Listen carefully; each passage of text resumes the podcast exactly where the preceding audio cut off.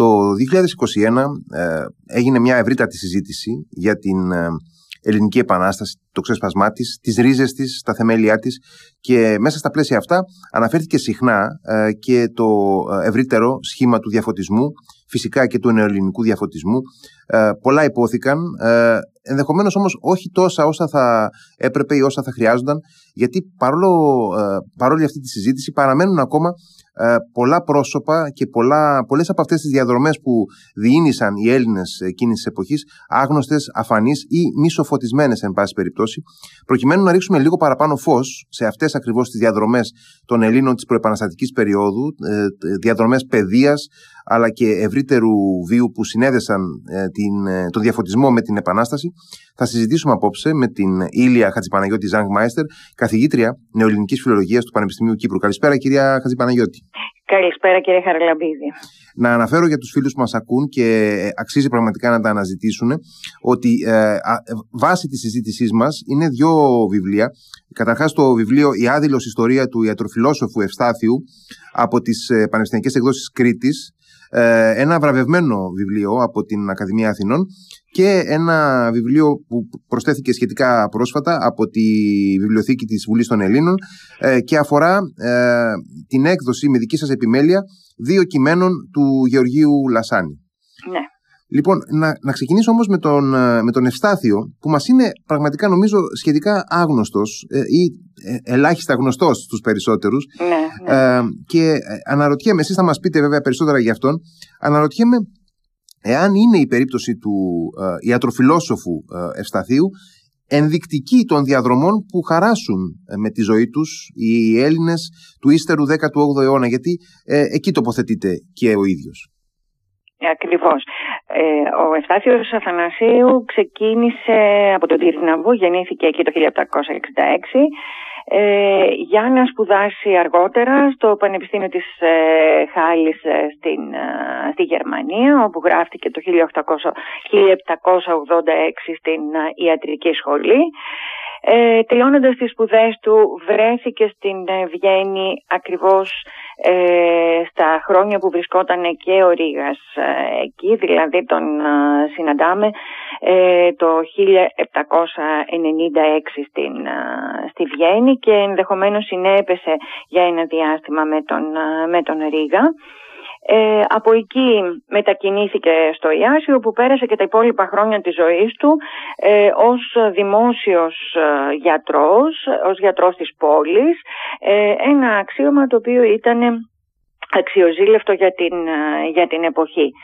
Ε, μπορούμε να πούμε ότι η διαδρομή αυτή, δηλαδή εγκύκλειες σπουδές στη γενέτειρα, μετάβαση σε κάποιο Ιταλικό ή Γερμανικό πανεπιστήμιο της εποχής ε, και τέλος ε, εγκατάσταση σε κάποιο από τα αστικά κέντρα της Οθωμανικής Αυτοκρατορίας ή της Μολδοβλαχίας ε, είναι μια τυπική πορεία χαρακτηριστική για τους ιατροφιλοσόφους της, ε, της εποχής.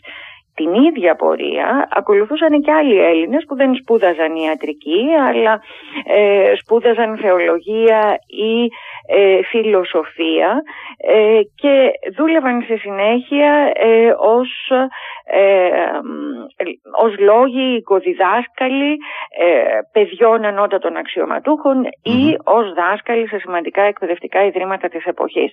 Η διαδρομή του λοιπόν όσον αφορά αυτή την πορεία είναι μια τυπική πορεία για Έλληνες του ύστερου 18ου αιώνα, δηλαδή μετά το 1780 και έως την επανασταση Ε, να πω ότι μου έκανε προσωπικά εντύπωση ότι ο Ευστάθιος συνδέεται ε, απευθείας με την, ε, ε με την ε, μετανάστευσή τους στην Ευρώπη, κατευθείαν με τον γερμανόφωνο κόσμο. Πηγαίνει και σπουδάζει δηλαδή σε μια γερμανική πόλη, ε, ούτε καν στη Βιέννη.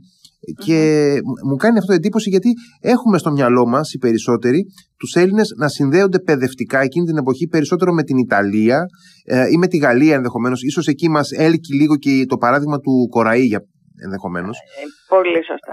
αλλά δεν, έχω, δεν έχουμε σαφή εικόνα για τις επαφές των Ελλήνων με τον γερμανόφωνο κόσμο. Ενώ φυσικά η Βιέννη είναι ένα ε, πολύ σημαντικό εμπορικό κέντρο για τους Έλληνες της εποχής.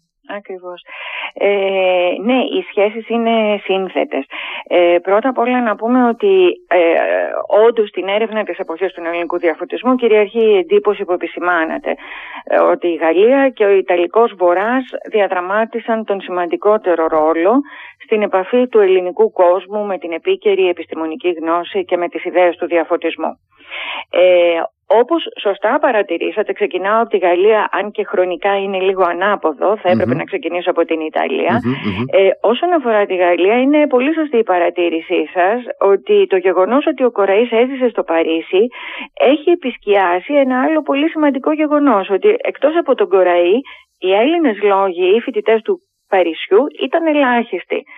Ε, να υπενθυμίσω ότι ο Κοραής εγκαθίσταται στο Παρίσι ε, λίγο πολύ τη χρονιά της Γαλλικής Επανάστασης το 1789 και θα ζήσει εκεί μέχρι το θάνατό του το 1833. Δεν έχουμε αριθμητικά σημαντική ελληνική παροικία στο Παρίσι.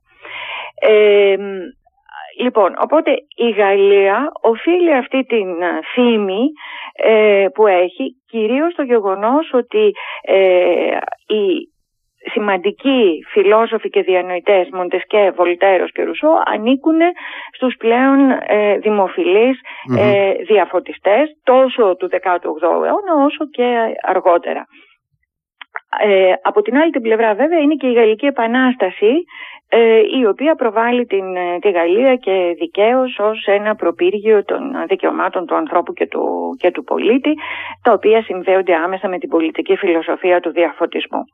Η επαφή ωστόσο του ελληνικού χώρου με τη Γαλλία είναι έμεση, δεν είναι άμεση. Ε, έμεση, διαμεσολαβημένη είτε μέσω της του Ιταλόφωνου χώρου είτε μέσω του Γερμανόφωνου Τώρα, η σχέση με τη Βενετία το ξέρουμε όλοι, είναι πολύ σημαντική. η Βενετία ναι, ναι. έχει, έχει κτίσεις έτσι, και στην Ανατολική Μεσόγειο και έως τα μέσα του 18ου αιώνα είναι ένας πολύ σημαντικός, είναι ο πρωτεύων χώρος επαφής του ελληνικού κόσμου με τη Δύση και εκεί πηγαίνουν και για σπουδές. Και εδώ στο Ηράκλειο είμαστε, βρισκόμαστε σε μια κατεξοχήν κτίση της Βενετίας στην Ανατολική Μεσόγειο. Ακριβώς και είναι γνωστός και ο ρόλος των, ε, των κριτικών τυπογράφων, ε, λογίων ε, και φυσικά εμπόρων, οπωσδήποτε και εμπόρων στη Βενετία και, στον, και γενικότερα στον βόρειο Ιταλικό χώρο. Λοιπόν, όταν όμως με την παρακμή της, της Βενετίας στο 17ο αιώνα, σιγά σιγά αρχίζει η Βενετία να χάνει την σημασία που είχε και ε, στα μέσα του 18ου αιώνα αναδεικνύονται νέες ελληνικές παροικίες οι οποίες βρίσκονται πλέον στην κεντρική Ευρώπη ε, γιατί παίζει η κεντρική Ευρώπη σημαντικό ρόλο στο ελληνικό Ε, έτσι λοιπόν οι νέες παροικίες οι οποίες αναδεικνύονται την εποχή αυτή από το 1750 και μετά είναι η Λειψία πρώτα και στη συνέχεια η Βιέννη. Η περιοχή της Λειψίας ε, με την κοντινή της Χάλε είναι περιοχή στην οποία κυριαρχεί το προτεσταντικό Για το λόγο αυτό ε, ήταν αρκετά εύκολο στους Ορθόδοξους Έλληνες να σπουδάσουν στα πανεπιστήμια αυτά. Ε, ήδη λοιπόν από τις αρχές του 18ου αιώνα έχουμε μία ροή φοιτητών Ελλήνων ε, προς ε, την κεντρική Ευρώπη κυρίως προς τα πανεπιστήμια της Χάλε και της Λειψίας ε, η οποία θα συνεχιστεί και θα αυξηθεί με αυξητική τάση σε ολόκληρο το 18ο αιώνα. Το φαινόμενο που έχουμε προς τα τέλη του αιώνα είναι μία στροφή των Ελλήνων φοιτητών προς τα γερμανικά πανεπιστήμια, από τα Ιταλικά προς τα γερμανικα αυτό έχει να κάνει με την ιστορία των επιστημών, με τη σημασία που αποκτούν τα γερμανικά πανεπιστήμια, τα οποία βρίσκονται στην πρωτοπορία των ευρωπαϊκών πανεπιστημίων στα τέλη του 18ου αιώνα, αλλά βέβαια και με το γεγονός ότι έχουμε τις ελληνικές παρικίες στην κεντρική Ευρώπη.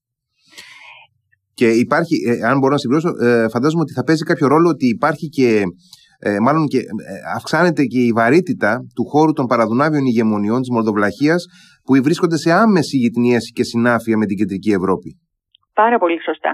Πάρα πολύ σωστά γιατί να μην ξεχνάμε ότι η Βλαχία και η Μολδαβία, κομμάτια της σημερινής ε, Ρουμανίας, ε, συνόρευαν άμεσα με την Τρανσιλβανία, η οποία επίσης σήμερα είναι κομμάτι της Ρουμανίας, αλλά τότε ανήκε στην Αψουβουργική και η κυρίαρχη γλώσσα της διοίκησης της παιδείας ήταν τα γερμανικα Δηλαδή, και αν σκεφτούμε τις αποστάσεις, το Βουκουρέστι και το Ιάσιο ήταν πολύ πιο κοντά στο Σιμπίνι της Τρανσιλβανίας, την πρωτεύουσα, την τότε πρωτεύουσα της Τρανσιλβανίας, από ό,τι ήταν στην Κωνσταντινούπολη, για παραδειγμα είναι βάσιμο να μιλήσουμε, έχοντας στο μυαλό μας α, αυτές τις σημαντικές ε, ελληνικές παρικίες, για παράδειγμα στην κεντρική Ευρώπη ε, και τις πόλεις της Μολδοβλαχίας, το Ιάσιο, το Βουκουρέστι και ε, εν συνεχεία βέβαια και την Κωνσταντινούπολη, τον κύκλο των φαναριωτών είναι ε, βάσιμο να μιλήσουμε για τον σχηματισμό μιας αστικής ή έστω πρώτο αστικής τάξης στον κόσμο των Ελλήνων της ε, Διασποράς και της Οθωμανικής Αυτοκρατορίας σε έναν βαθμό τον 18ο αιώνα; Ε, νομίζω πως, ε, πως ναι, από τα μέσα του 18ου αιώνα μπορούμε να μιλήσουμε για μια ε, ελληνική αστική τάξη, πρώτο αστική τάξη ή εκολαπτώμενη αστική τάξη. Ε, θα, το θα την καθόριζα ως ένα κομμάτι της ελληνικής κοινωνίας το οποίο ε, απαρτιζόταν κυρίως από εμπόρους, γιατρούς και λογιους Οι τελευταίοι μπορεί να ήταν δάσκαλοι ή κληρικοί ε, και είχαν κάποια κοινά χαρακτηριστικά. Ε, πρώτα απ' όλα μια σχετική οικονομική άνεση, σχετική σε σύγκριση με τον υπόλοιπο πληθυσμό ε, και αφετέρου διέθεταν παιδεία. Ε, παίζει, παίζει κεντρικό ρόλο η παιδεία σε αυτή τη διαδικασία δηλαδή. Ε, η παιδεία τους ε, παίζει έναν πολλαπλό ρόλο στην, ε, στην ανάδυση της ελληνικής αστικής τάξης. Ε, αν ορίσουμε την παιδεία ως γλωσσομάθεια για παραδειγμα η παιδεία έδωσε, δημιούργησε τις επικοινωνιακές προϋποθέσεις για να εξελιχθεί οικονομικά και πνευματικά η ελληνική αστική τάξη. Ε, χάρη στη γλωσσομάθεια ήταν δυνατές οι οικονομικές δραστηριότητες και οι σπουδές στη Δύση για παραδειγμα Εάν την παιδεία την θεωρήσουμε ως εξοικείωση με, ε, με μια κριτική σκέψη, ε, με τον αναστοχασμό της ε, ζωής μας, μπορούμε να πούμε ότι η παιδεία αποτέλεσε το μέσο για να διαμορφώσει η ελληνική αστική τάξη μια κοινωνική συνείδηση ε, να, να καθορίσει το τι είναι, ε, να διατυπώσει τις ανάγκες και τις επιδιώξεις της. Και ποιες ήταν οι ανάγκες και οι επιδιώξεις της.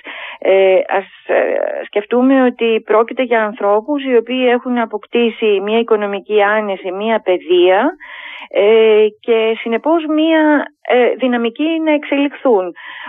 ωστόσο το Οθωμανικό πλαίσιο είναι πολύ στενό για αυτούς ο θρησκευτικός χαρακτήρας του κράτους, ο Οθωμανικός δεσποτισμός, αλλά και το γεγονός ότι υπάρχουν ισχυρές παραδοσιακές ελληνικές ηγετικές ομάδες, ο κλήρος, οι φαναριώτες, απέκλειαν την ελληνική αστική τάξη ε, από την ομή και τη διαχείριση της εξουσίας. Έτσι, δεν είχαν πρόσβαση σε πολιτικά αξιώματα, για παραδειγμα Ε, έτσι λοιπόν εμπόδισαν την περαιτέρω ανάπτυξή της.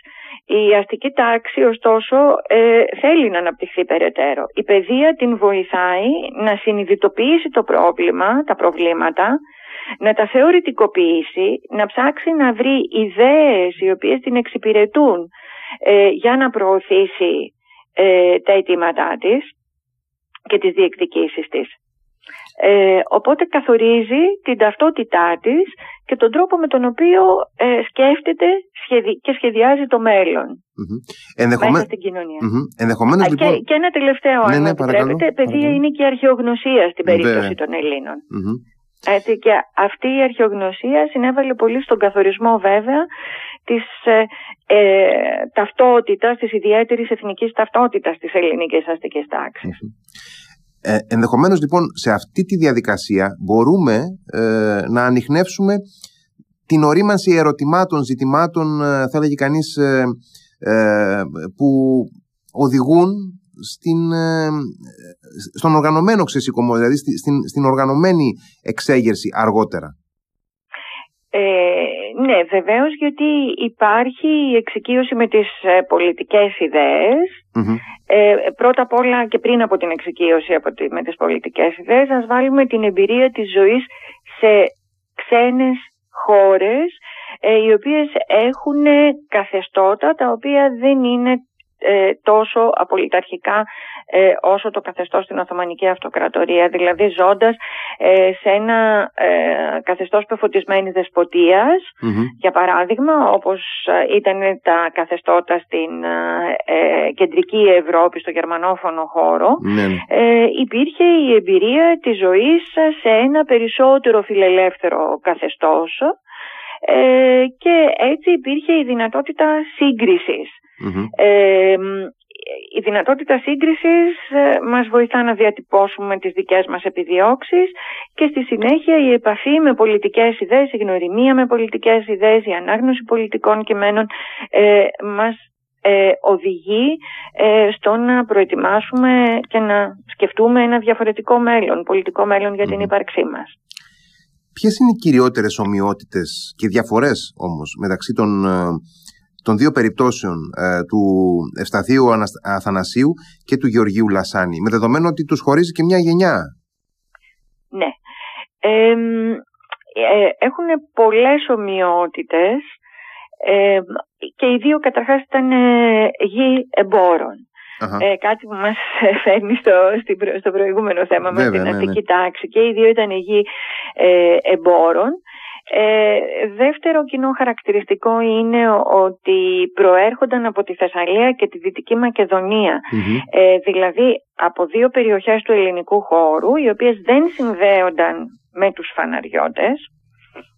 Ε, δηλαδή δεν συνδέονταν με την Οθωμανική ελληνική διοικητική Οπότε θα έπρεπε κάποιος που θα ήθελε να κάνει μια καριέρα να προσανατολιστεί σε κάτι άλλο. Ε, επίσης η περιοχές αυτές ε, διέθεταν μια σχετική οικονομική ευμάρεια γιατί ήταν ανεπτυγμένο το εμπόριο με την κεντρική Ευρώπη ε, και διέθεταν τηρουμένων των αναλογιών αξιόλογα σχολεία. Ε, είχαν δηλαδή λόγω της καταγωγής τους ε, τις προϋποθέσεις, ευνοϊκές προϋποθέσεις ε, για να αποκτήσουν μία παιδεία και στη συνέχεια ε, να μεταβούν ε, στη Δύση για να συνεχίσουν τις σπουδές τους. Είχαν και μια, δηλαδή είχαν τη δυνατότητα να αποκτήσουν μια, μια παιδευτική βάση στον τόπο ακριβώς, τους. Ακριβώς, ακριβώς. Και εδώ αξίζει, ε, αν μου επιτρέπετε, αξίζει να κάνουμε και μια αμνία των σχολείων που υπήρχαν και λειτουργούσαν στον ε, Οθωμανοκρατούμενο ελλαδικό χώρο, γιατί έχουμε στο παρελθόν ακούσει πάρα πολλά για την ανυπαρξία σχολείων κλπ. Όχι, αρκεί, αρκεί να, να, να ξεφυλίζει κανείς ε, την ε, μεγάλη μελέτη που διαθέτουμε από τον Τρίφωνα Ευαγγελίδη για την ελληνική παιδεία κατά τη διάρκεια της τουρκοκρατίας. Ε, το δίτομο αυτό έργο είναι ε, κυρίως ένα ευρετήριο ε, των σχολείων και σχολών που υπήρχαν στον ε, ευρύτερο ελληνικό κατά τη διάρκεια της Οθωμανικής κυριαρχίας και των δασκάλων που εργάστηκαν σε αυτα Σχολεία υπήρχαν, υπήρχαν πολλά. Ε, τα σχολεία δεν ήταν όμως μακρόβια και δεν ήταν μακρόβια διότι ε, δεν υπήρχε βεβαίως κρατική μέρημνα για την εκπαίδευση. Ναι, ναι. Έτσι. Ε, οπότε η μέρημνα για τα σχολεία, η οικονομική υποστήριξη ήταν τους, η εξέβρεση δασκάλων και τα λοιπά ήταν, στα, ε, ε ήταν άμεσα από τις ε, τοπικές, ε, από την ελληνική τοπική ηγεσία, τους προύχοντες ε, ή τους φαναριώτες ανάλογα με την περιοχή στην οποία βρισκόμαστε και από τη διαθεσιμότητα διδασκάλων. Δάσκαλοι υπήρχαν, αλλά από τη στιγμή που ο δάσκαλος διαφωνούσε με τους χρηματοδότες του σχολείου. Ε, η χρηματοδότηση σταματούσε και το σχολείο έκλεινε. Ε, είναι βέβαια, ε, αυτό το είναι όλα αρκετά σχηματικά, έτσι, κάθε περίπτωση είναι κάπως ε, διαφορετική, αλλά ναι, ναι. οι οικονομικοί λόγοι ήταν οι βασικοι λόγοι για το, που οδηγούσαν στο κλείσιμο των σχολείων. Τον Γεώργιο Λασάνη τον γνωρίζουμε ε, ως ε, υπασπιστή, ως δεξιχέρι του Αλέξανδρου Υψηλάντη ε, ένα πρόσωπο το οποίο διαδραματίζει ρόλο στην ε, προεπαναστατική και πρώιμα επαναστατική ε, δραστηριότητα της φιλικής εταιρείας στην εξέλιξη της, της βραχίδιας επανάστασης της παραδουνάβης ηγεμονίας. Μπορούμε να του αποδώσουμε μια πνευματική προσωπικότητα και μια διαφωτιστική δυναμική; Ε, ο Λασάνης ε, είναι ένα πρόσωπο ε, αρκετά αμφιλεγόμενο εάν προσεγγίσει κανείς την, ε, τη ζωή του.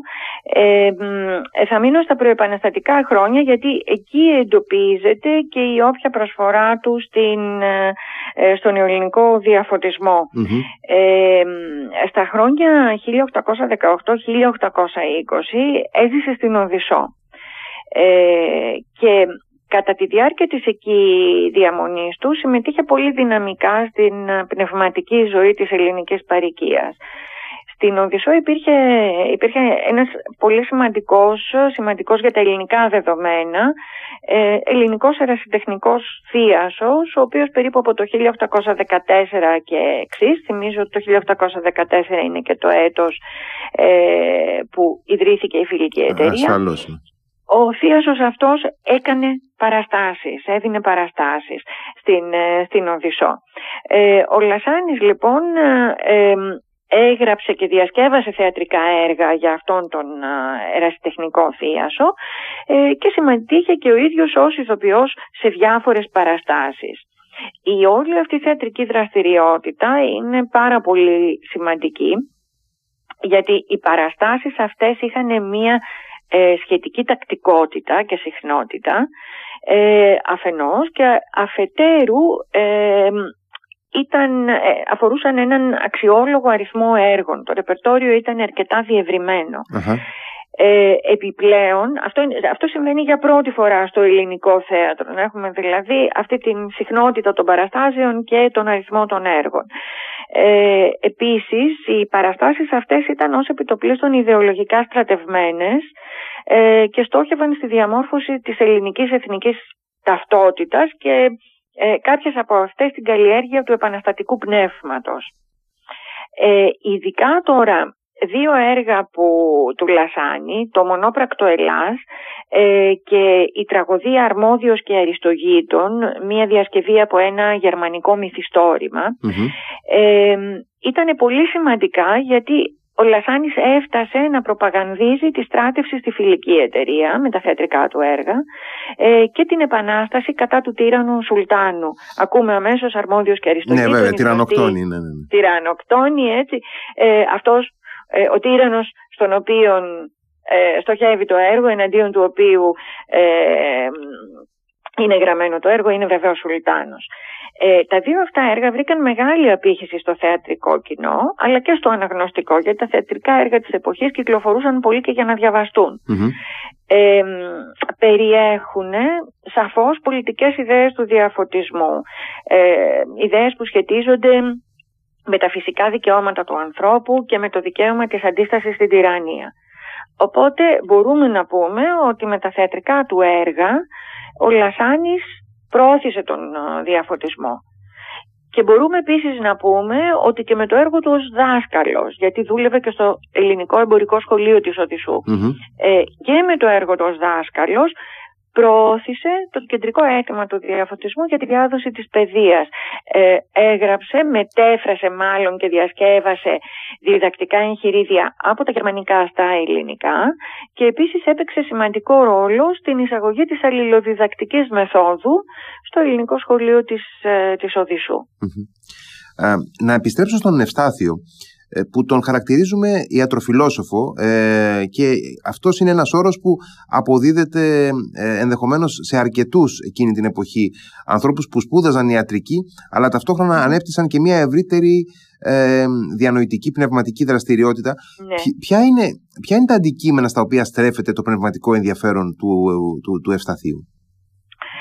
Ε, λοιπόν, ο Ευστάθιος φυσικά ως γιατρός ενδιαφέρεται για, όλα τα, για όλους τους τομείς της, της ιατρικής ε, και ειδικότερα ε, για τομείς οι οποίοι σχετίζονται άμεσα με ασθένειες οι οποίες ήταν διαδεδομένες ε, στην Μολδαβία ε, γίνεται μεγάλος λόγος για πυρετούς, για παράδειγμα, ε, για ασθένειες οι οποίες, ε, ε όπως η ευλογια είναι ασθένειες ε, των οποίων η αντιμετώπιση προάγεται σε πολύ μεγάλο βαθμό στο τέλος του 18ου αιώνα και στις αρχές του 19ου, λόγω της ανακάλυψης και ευρείας διάδοσης εμβολίων. Ε, και ε, ε, τον ενδιαφέρουν επίσης κλάδοι της ιατρικής οι οποίοι βρίσκονται ε, εκείνη την εποχή στην επιστημονική πρωτοπορία όπως είναι η νευρολογία η οποία θα οδηγήσει σε λίγο στην ψυχολογία. Εκτός τώρα από το επιστημονικό έχει βέβαια και άλλα ενδιαφέροντα. Ε, ε, ενδιαφέρεται για τη λογοτεχνία. Αυτό το βλέπουμε από τις παραγγελίες βιβλίων που κάνει σε έναν ε, γερμανό ε, στην Χάλη και κάποιες από αυτές έχουν σωθεί. Ενδιαφέρεται για τη λογοτεχνία, ενδιαφέρεται για το θέατρο πολύ. Ε, και επίσης έχει κάποια γενικά ενδιαφέροντα τα οποία τον εντάσσουν για την ιστορία, για την ιστοριογραφία για παράδειγμα, τα οποία συμφωνούν με τα ενδιαφέροντα του μορφωμένου Ευρωπαίου αστού ε, του τέλους του 18ου και των αρχών του 19ου αιώνα. Ε, αναπτύσσει όμως και μια κοινωνική δραστηριότητα η οποία σαφώς φέρει το στίγμα του διαφωτισμού. Ε, η κοινωνική αυτή δραστηριότητα ε, ποικίλει χρονικά.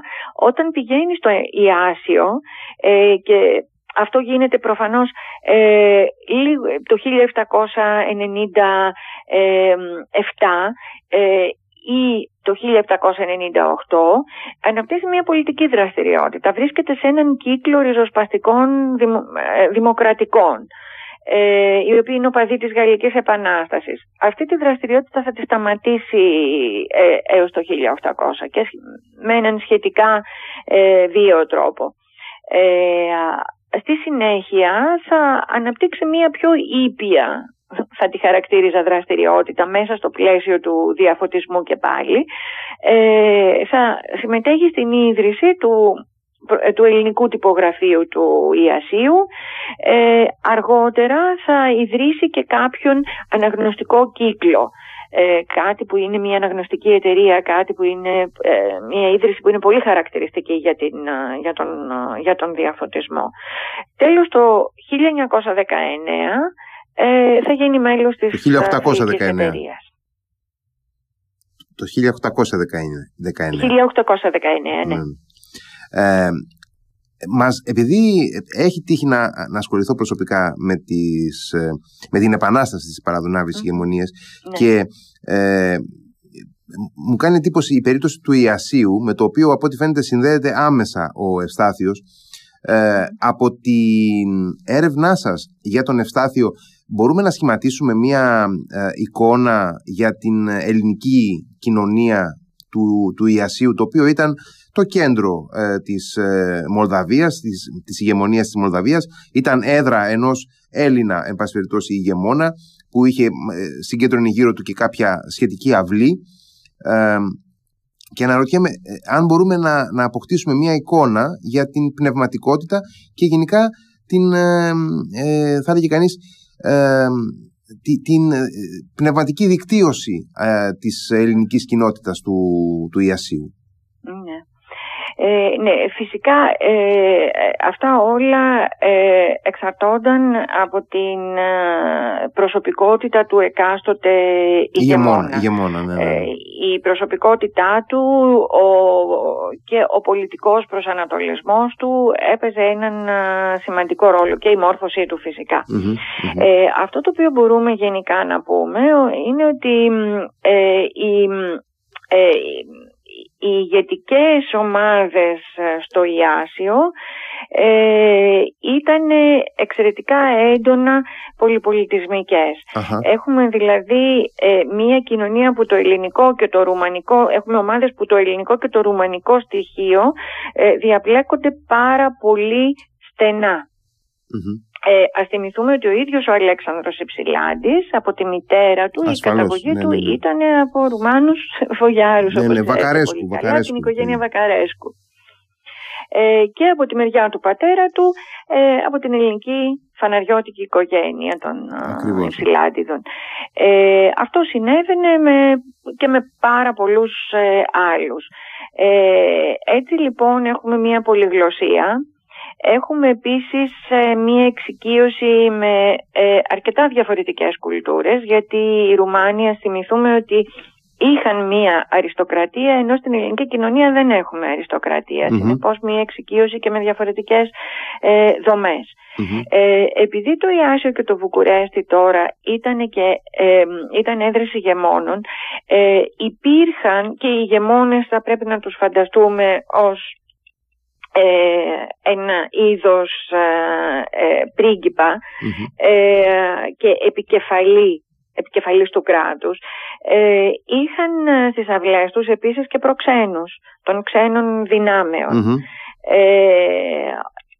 πέρα από αυτό επειδή οι φαναριώτες πάρα πολύ νωρίς στράφηκαν προς, την, ε, προς τη Δύση ήδη από τη, τα τέλη του 17ου αιώνα ε, και πολύ γρήγορα είχαν ως πρότυπο τις ε, ηγεμονικές αυλές της Δύσης φρόντιζαν να εξασφαλίσουν για τα παιδιά τους μια πάρα πολύ καλή μόρφωση. Έτσι λοιπόν στις αυλές των ηγεμόνων συναντάμε πάρα πολύ συχνά ε, ξένους ε, οικοδιδασκάλους κάποιοι από τους οποίους αργότερα έγιναν ε, και ε, σημαντικοί λόγοι ή επιστήμονες.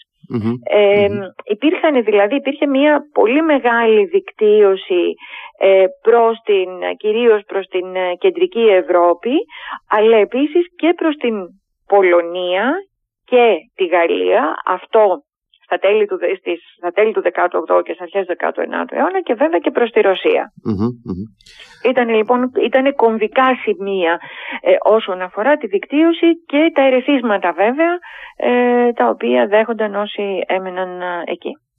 Κλείνοντας, να σας ρωτήσω για τη διαπίστωση που, ε, τη γενίκευση, εν πάση περιπτώσει, που κάνουμε συχνά ε, για τους Έλληνες ή την Ελλάδα που δεν γνώρισαν τον διαφωτισμό.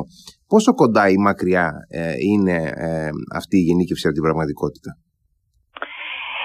Ε, νομίζω ότι όσο περισσότερο εμβαθύνουμε σε ανέκδοτες πηγές και ασχολούμαστε με τα πρόσωπα της δεύτερης και της τρίτης γραμμής τόσο περισσότερο διαπιστώνουμε όχι μόνο ότι υπήρξε νεοελληνικός διαφωτισμός, όχι μόνο ότι αυτός επηρέασε εν γέννη τον διαφωτισμό στα Βαλκάνια, ο ρουμανικός διαφωτισμός για παράδειγμα εξαρτάται άμεσα και εμπνέεται από τον νεοελληνικό Αλλά επιπλέον διαπιστώνουμε ότι ο νεοελληνικός διαφωτισμός πορεύτηκε σε σχετικά μικρή χρονική απόσταση από το διαφωτισμό στη Δύση. Η, η γνώση και οι ιδέες κάνουν λιγότερο χρόνο από ό,τι γενικά πιστεύουμε για να φτάσουν στην ελληνική κοινωνία. Όχι βέβαια για να διαδοθούν, αλλά για να γίνουν γνωστές ε, στην ελληνική λογιοσύνη. Ε, λοιπόν, οπότε δεν συμμερίζομαι αυτή τη διαπίστωση ότι οι Έλληνες δεν γνώρισαν τον ε, διαφωτισμό. Εκείνο που συνέβη, για να είμαστε ακριβείς, είναι ότι ο ελληνικός κόσμος δεν πρόλαβε να αναπτύξει επαρκώς την περίοδο της εκλαίκευσης του διαφωτισμού. Ε, τι συνέβη σε άλλες κοινωνίες; Στις δυτικές κοινωνίες, μετά τη Γαλλική Επανάσταση, αρχίζει μία περίοδος του διαφωτισμού, η οποία έχει ως κύριο χαρακτηριστικό της τη στοχευμένη διάδοση των ιδεών του διαφωτισμού σε όλο το εύρος της κοινωνίας. Και αυτό γίνεται μέσω εκλαϊκευτικών έργων. Δηλαδή, δεν είναι οι μεγάλοι διανοητές, δεν είναι ο Καντ που θα καθίσει να γράψει για τις μάζες, αλλά υπάρχουν ε, ελάσσονες διαφωτιστές οι οποίοι αναλαμβάνουν να εκλαϊκεύσουν τις ιδέες των μεγάλων διανοητών και φιλοσόφων. Η περίοδος αυτή, για να προσανατολιστούμε χρονικά, ε, διήρκησε για παράδειγμα στο γερμανόφωνο χώρο έως τα μέσα περίπου του 19ου αιώνα. Γαλλική Επανάσταση 1789 έως περίπου το 1850. Ε, ο νεοελληνικός διαφωτισμός άρχισε να μπαίνει στη φάση αυτή στην 20 ετία πριν από την Επανάσταση. Θα αναφέρω δύο παραδείγματα λογίων, τον Κωνσταντίνο Κούμα, είναι ένας λόγιος που εκφράζει αυτή την τάση της εκλαΐκευσης του, του διαφωτισμού. Ε, και θα αναφέρω επίσης και την προσπάθεια του Ιωάννη Βιλαρά, ε, του ποιητή, να καταργηθεί η ιστορική ορθογραφία της ελληνικής γλώσσας προκειμένου η παιδεία να διαδοθεί πιο γρήγορα στον ελληνικό λαό γιατί με την κατάργηση της ιστορικής ορθογραφίας θα διευκολυνθεί η εκμάθηση της γραφής και της αναγνωσης Και αυτή την προσπάθεια μπορούμε σε τελική ανάλυση να τη βάλουμε μέσα σε αυτή τη γενικότερη τάση που σημειώνεται στην Ευρώπη για εκλέκευση του διαφωτισμού. Είπαμε ότι στο γερμανόφωνο χώρο η τάση αυτή διήρκησε η φάση μέχρι περίπου τα μέσα του 19ου αιώνα. Στον ελληνικό κόσμο τι έχουμε; Έχουμε το 1821 την Επανάσταση. Συνεπώς η φάση αυτή διακοπτεται Δεν συνεχίζει η προσπάθεια. Όταν βρισκόμαστε στα πρόθυρα της Επανάστασης υπάρχουν πάρα πολλά σχολεία, υπάρχουν πάρα πολλοί λόγοι το 1819 γίνονται προσπάθειες όχι μόνο από το Λασάνι και το Γενάδιο στην Οδυσσό να εισαγάγουν την αλληλοδεκτική μέθοδο, αλλά και σε πάρα πολλά άλλα σχολεία της Ελλάδας, του ελληνικού χώρου, του ευρύτερου ελληνικού χώρου. Έτσι, όλα αυτά σταματούν. Η Ελληνική Επανάσταση θα διαρκέσει μέχρι το 1829. Είναι μια πάρα πολύ μεγάλη διακοπή για να ξαναπιάσουν τον μύτο από εκεί που τον αφησαν Οπότε, ό,τι θα γίνει στη συνέχεια, γιατί στη συνέχεια έχουμε κάποιες επιβιώσεις του ελληνικού διαφωτισμού, ε, θα είναι πολύ σπασμωδικό. Δεν θα έχει τη δυναμική που υπήρχε πριν από την Επανάσταση. Η συνέχεια έχει χαθεί. Οπότε η φάση αυτή της εκλαΐκευσης του διαφωτισμού, της διάδοσης των ιδεών σε ευρύτερες ε, πληθυσμιακές ομάδες, ε, δεν έχει ε, ολοκληρωθεί, δεν έχει καρποφορήσει. Ε, κυρία Χατσιπαναγιώτη, ευχαριστώ πάρα πολύ για τη συζήτηση. Μας χαρίσατε μια πανοραματική ε, αντίληψη για το έργο και του Ευστάθιου και του Λασάνη και όλων των ε, δικτύων που αναπτύσσονται ε, εκείνη την εποχή γύρω από τα πρόσωπα ε, και τις κοινωνίες που δραστηριοποιούνται. Σας ευχαριστώ πάρα πολύ. Εγώ σας ευχαριστώ κύριε Χαραλαμπίδη για την πρόσκληση και για την ευκαιρία για να έχω μια τόσο ενδιαφέρουσα συζήτηση μαζί σας. Να είστε καλά, καλό βράδυ. Καλό βράδυ.